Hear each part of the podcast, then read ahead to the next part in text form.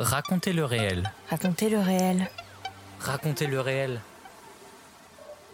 Le podcast qui Le explore podcast qui explore les dessous du documentaire.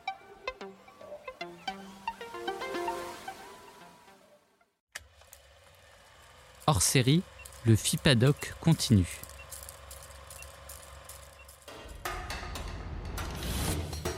Tout au long de l'année, le FIPADOC 2023, Festival international du documentaire de Biarritz, qui a eu lieu en janvier, continue avec Raconter le réel. Nous sommes allés à la rencontre de 18 réalisateurs et réalisatrices qui ont été sélectionnés. Aujourd'hui, je reçois le réalisateur Camille Le Pomelec qui vient nous présenter son dernier film, La dernière sentinelle, visible gratuitement sur France.tv jusqu'au 16 octobre 2023.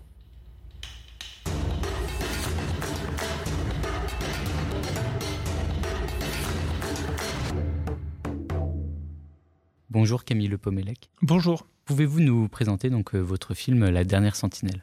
C'est un documentaire qui part d'un fait divers qui s'est produit en novembre 2018, la mort d'un jeune Américain, John Cho, sur la plage d'une petite île euh, qui se trouve euh, dans l'océan Indien, euh, l'archipel des Andamans qui appartient à l'Inde. C'est un archipel qui se retrouve plus au large de la Birmanie. Et en fait, on, on a découvert assez vite que ce jeune Américain voulait convertir euh, le peuple qui habite sur, sur l'île où il a trouvé la mort, qui est l'île de la North Sentinel, euh, qui abrite l'une des dernières euh, tribus de chasseurs-cueilleurs euh, plus ou moins préservées au monde. Et en fait, à partir de ce fait divers, euh, le film raconte, fait le portrait croisé euh, de ce jeune Américain, de qu'est-ce quelle est l'idéologie, le background familial qui l'a poussé à ce geste, en fait, jusqu'à la mort, euh, au nom de sa foi, et de cette tribu, euh, et comment tous les cousins de cet archipel des Andamans euh, ont, eux, été euh, plus ou moins, justement, rayés de la carte par les effets de la colonisation, du tourisme, et du développement et de la civilisation moderne de manière plus générale. Comment vous est venue l'idée de faire ce film? Alors moi j'ai vécu en Inde pendant 4 ans, de 2014 à 2018. J'étais correspondant à l'époque pour une agence de presse qui s'appelle Babel Presse, Babel Doc. Euh, je couvrais toute la région euh, pour des euh, chaînes de télévision comme France 24, Arte. euh, je faisais des documentaires. Donc j'avais entendu parler de ces, peuples qui, euh, aborigènes qui restaient, euh, de chasseurs-cueilleurs, qui restaient sur ces îles qui étaient interdites d'accès. C'est interdit par le gouvernement indien. Et euh, par ailleurs, j'avais aussi beaucoup travaillé sur euh, les évangéliques euh, et sur ces missionnaires évangéliques qui allaient un peu partout dans le monde et qui continuaient à vouloir euh, évangéliser le monde entier. Donc quand j'ai vu ce fait divers arriver, je me suis dit c'est vraiment pour moi. Euh, et j'en ai parlé au producteur Olivier Debanne qui a aussi été assez tout de suite pris par cette histoire. On a eu du mal à le vendre hein, parce que c'est vrai que ça paraît loin de la France et en même temps c'est une, histoire un peu que pas mal de monde dont ils ont entendu parler parce qu'elle est assez elle a des ingrédients de mystère assez fascinantes. Et au fur et à mesure que je me documentais, que j'enquêtais sur le, sujet, je me suis rendu compte aussi que ce qui, moi, m'avait touché dans cette histoire, c'est aussi qu'elle convoquait des images euh, que j'avais eues dans mon adolescence. euh, Voilà, espèce de fantasme de, de terre inexplorée, de peuplade comme ça un peu agressive. Ça ressemblait un petit peu à l'âge des, des découvertes, enfin le temps des grandes explorations, euh, ce qu'on appelle les grandes explorations, enfin euh, du XVIIe, XVIe, euh, XVIIIe siècle, et, que ça pouvait arriver jusqu'à aujourd'hui. Euh, mais que derrière ce fantasme, il y avait aussi beaucoup de, violence coloniale, impérialiste, infligée sur ces, peuples-là quand on découvre cette histoire, et que finalement, ça me faisait aussi réfléchir à ma propre curiosité, à nos propres curiosités, euh, face à ces peuples dont il en reste très peu aujourd'hui. On écoute un extrait de votre film La dernière sentinelle, produit par O2B Film et avec la participation de France 2, la RTBF et la RTS.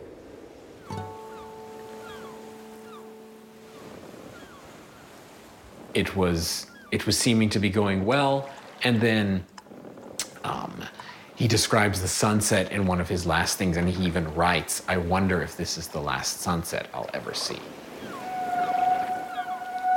i don't want to die. And he still went forth and did it because he thought it was the right. He believed with all his heart it was the right thing to do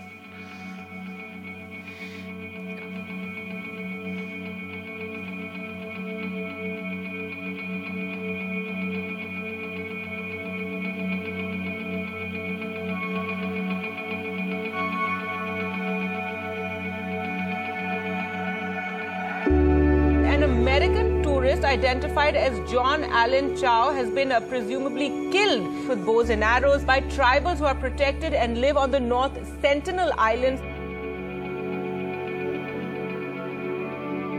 C'est un peuple sur lequel on sait assez peu de choses. Il vit sur l'île de North Sentinel, dans l'archipel des Andamans, rattaché à l'Inde. Sa présence sur l'île remonte à au moins plusieurs milliers d'années.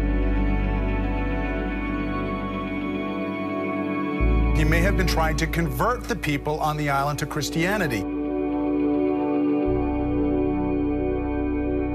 Well, I think you're right. He shouldn't have gone back because Yeah. they, you know, actively choosing to remain uncontacted and to stay by themselves. They really are the most isolated people on earth.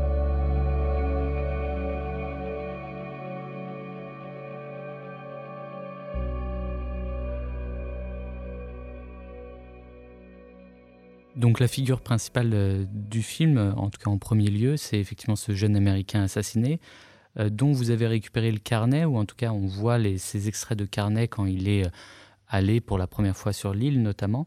Comment avez-vous récupéré ce carnet? Est-ce que vous pouvez aussi nous en dire un peu plus sur ce personnage? Alors, le carnet de John Chu, en fait, euh, donc c'est un jeune Américain qui a grandi dans une famille euh, du nord-ouest des États-Unis, euh, pas loin de Seattle, pas loin de, Portland, dans l'Oregon. C'est un peu un boy scout qui a grandi dans une famille très croyante. avec des origines ethniques assez diverses. Son père est un réfugié qui arrivait de Chine, qui a, fui la Chine à, la révolution culturelle, qui a embrassé la foi évangélique peut-être aussi parce que ça lui permettait d'étudier dans une faculté dans l'Oklahoma, qui est, très très conservatrice, euh, qu'on voit dans le film, puisqu'ils ont accepté qu'on puisse filmer là-bas. Et, c'est cette fac aussi que la mère de John Cho a, faite. Elle est avocate, elle a euh, des origines ethniques assez diverses, puisqu'elle a une partie euh, euh, afro-américaine, une partie euh, native. Et donc c'est dans ce contexte-là qu'il vit, avec euh, un grand frère et une grande sœur qui vont euh, aussi aller dans cette fac conservatrice, faire des études de médecine. Et lui, c'était un peu son destin. Sauf que il avait lu beaucoup de récits d'aventure, il aimait beaucoup la vie euh, dans la forêt, les randonnées, et il s'est assez vite destiné à la vie de missionnaire. Et en allant à, à 17 ans, en fait, il a, été sur un site euh, évangélique qui recense les pays ou les peuples à évangéliser. Et c'était euh, peut-être le, fantasme vraiment de terre vierge, terra incognita, à convertir. Et il a décidé à 17 ans que c'était son, sa mission. C'était ce que le Seigneur euh, lui demandait de faire. Euh, donc, euh, quand il allait dans cette fac, ils l'ont pas du tout découragé, bien au contraire. Et on voit un de ses profs qui explique que oui, il, trouvait ça formidable comme plan, que c'est une aventure. Bon, après, je ne je vous raconte pas tout le film, mais en tout cas, sur le carnet, en fait, ce carnet raconte ses 48 dernières heures quand il quitte l'hôtel de Port Blair, la capitale des Andamans, et qu'illégalement, il rejoint des, pêcheurs qui acceptent de l'emmener sur cette île. Et, le carnet raconte les diverses tentatives qui- qu'il fait pour approcher ce, peuple, et ça se passe euh, mal, il y a plusieurs menaces, euh, avant finalement qu'il se fasse euh, prendre son kayak avec son passeport et toutes ses affaires. Il lui reste ce carnet avec ses notes et une Bible, et il euh, décide d'y repartir. Un peu, il y a un moment un peu de, Golgotha comme ça, de Mont des Oliviers, pour ceux qui sont familiers avec la avec l'histoire de, Jésus, et euh, il confie ce carnet aux pêcheurs en disant bah voilà si je reviens pas vous le- vous l'enverrez à mes copains euh, à mon contact sur place. Et le contact sur place l'a transmis à la famille qui l'a mis sur internet.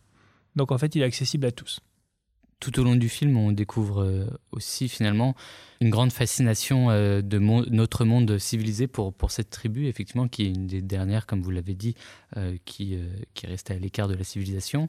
Donc, fascination de sa part à, lui, le, jeune Américain, et fascination aussi de, nous, je pense, téléspectateurs, et fascination aussi, on voit bah, aussi par la, l'ancienne documentariste qu'on voit intervenir dans le film, qui a filmé cette tribu dans les années 90. Donc c'est une histoire de fascination aussi. Ouais, ouais, et fascination aussi de, de l'administrateur colonial qui prend des photos euh, très belles et, et à la fois horribles, sans la volonté des, des personnes, donc là, de- des grands Andamanais, qui étaient euh, un peu le, le- le peuple le plus, nom- le plus nombreux quand les Britanniques sont arrivés, ont pris possession de l'archipel euh, à la fin du 19e siècle. Oui, encore aujourd'hui, je sais qu'il y a des surfeurs qui sont allés à l'île des Sentinelles parce que c'est un spot de surf. J'ai connaissance d'un Français qui est allé envoyer un drone sur cette île récemment. Voilà, c'est et voulais que le film aussi s'interroge sur cette curiosité-là parce qu'en fait, souvent, les aventuriers sont les premiers, euh, quand on voit l'histoire, à débarquer euh, dans des pays euh, non européens, en tout cas, ou enfin, ils sont les précurseurs avant les missionnaires et puis souvent avant les soldats. Quoi. Enfin, il y a, les aventuriers, il y a les missionnaires, les anthropologues, et puis souvent après, bah, il y a les soldats ou les intérêts économiques qui arrivent. Et il y a un vrai lien. Donc, donc voilà. Et donc, euh, cette tribu, effectivement, est-ce que vous pouvez aussi nous en parler un peu plus? Donc, une tribu qui est très loin donc, de, de, ce que, de notre vie, tout simplement? Oui. Alors, euh, on sait assez peu de choses sur la tribu euh, des Sentinelles, puisqu'on ne connaît pas leur langue, et que les différentes expéditions menées par les anthropologues britanniques et anglais n'ont pas permis vraiment d'obtenir des informations sur eux. On peut supposer raisonnablement qu'ils ont le même, euh, la même histoire que leurs cousins qui sont d'autres peuplades euh, dont on sait par les tests génétiques qu'ils sont arrivés d'Afrique sans doute il y a 70 000 ans. Ils ont dû faire le tour. Euh, peut-être à bord de bateaux, on sait pas, sait pas vraiment. Ce sont des chasseurs-cueilleurs, donc ils se déplacent, ils n'ont pas d'habitat fixe, ils se déplacent au fur et à mesure de leur cueillette, au fur et à mesure aussi des saisons de la mousson, et ils ont des, croyances et des rites en lien avec euh, la nature. Et un des choses qui m'a le plus euh, frappé dans ce que j'ai appris, c'est cette fameuse anecdote au moment du grand tsunami de 2004 qui a fait euh, bon, les morts qu'on connaît en, Thaïlande. En fait, sur l'archipel des Andamans, il y a eu 5000 morts et très peu de membres des peuples originels des Andamans parce qu'en fait, ils ont vu des signes envoyés par la nature, les oiseaux muets par exemple, euh, et ils ont senti que la grande vague arrivait. Voilà. Donc ils sont tous allés se réfugier dans les hauteurs et il y a eu très peu de morts.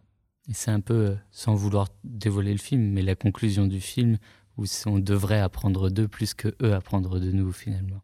Bah, c'est ce que dit là une journaliste et scientifique euh, qui, qui, s'est aussi rendue au large de l'île et qui s'en mord les doigts aujourd'hui, parce qu'elle aussi a été piquée de curiosité.